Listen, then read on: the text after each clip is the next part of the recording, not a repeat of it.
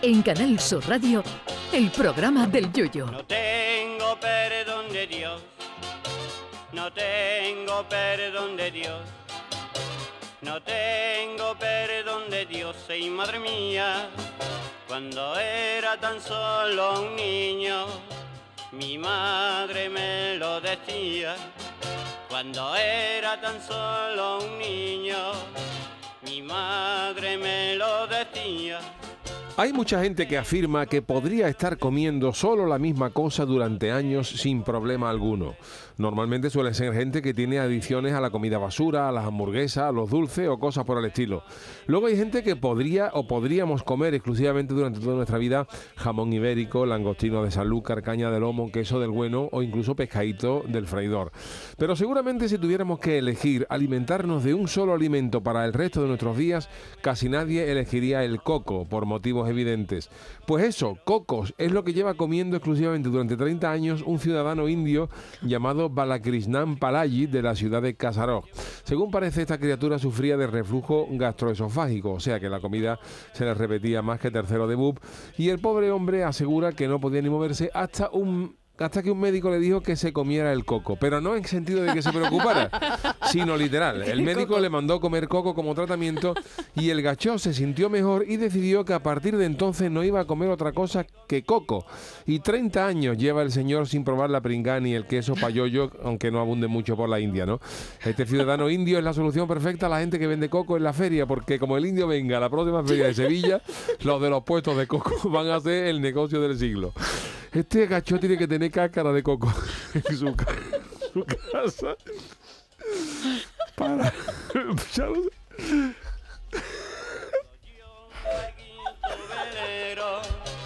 me queda en medio del duero.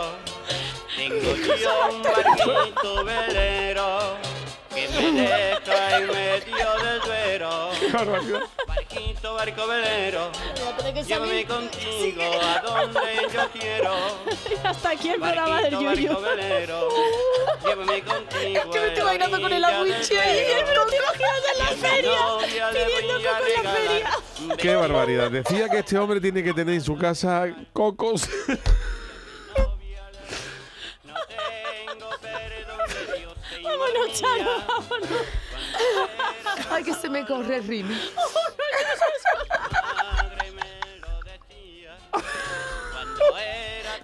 Estoy viendo arramblando con el porvenir que ver los me lo decía.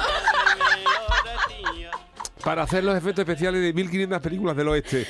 Además, este señor ha tenido mucha suerte porque parece que el origen del coco se sitúa en el delta del Ganges, porque en su casa. Porque los Monty Python ya dejaron claro en los caballeros de la mesa cuadrada que los cocos no emigran. El indio tiene los cocos en la puerta de su casa, pero para viajar esta dieta tiene que ser un soberano coñazo, porque tú te alimentas de peras o mandarinas y con una navajita suiza la pela sin problema, pero claro, con un coco. Tienes que tener a mano o un martillo o un defensa bruto del Baracaldo que lo remate fuerte como un balón que da a puerta. Lo bueno del coco es que una vez abierto te, te ahorras la botellita de lanjarón porque ya lo llevas dentro de la merienda. En fin, que uno no sabe si alegrarse por este señor o sentir lástima por él. Lo cierto es que los doctores aseguran que el indio está más sano que una pera y que no tiene enfermedades graves, pero aún así no recomiendan a nadie seguir la dieta del coco. Yo creo que si las dietas ya son tristes, esta es equiparable a una cena de Nochevieja con Del Bosque y Lotina porque... Yo no sé si ese señor se come eso porque le gusta o solo porque le funciona. Porque lo mismo el indio solamente come eso porque es sano, pero tú le pones la película de Disney Coco y te da una traganta. En fin, que sea como sea, desde aquí ahora vamos.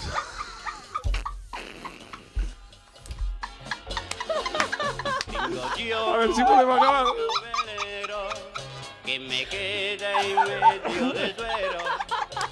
Alabamos la, pe- la persistencia y la entereza de Don Balakrishnam Palayi porque tiene un meritazo gordo estar 30 años comiendo coco.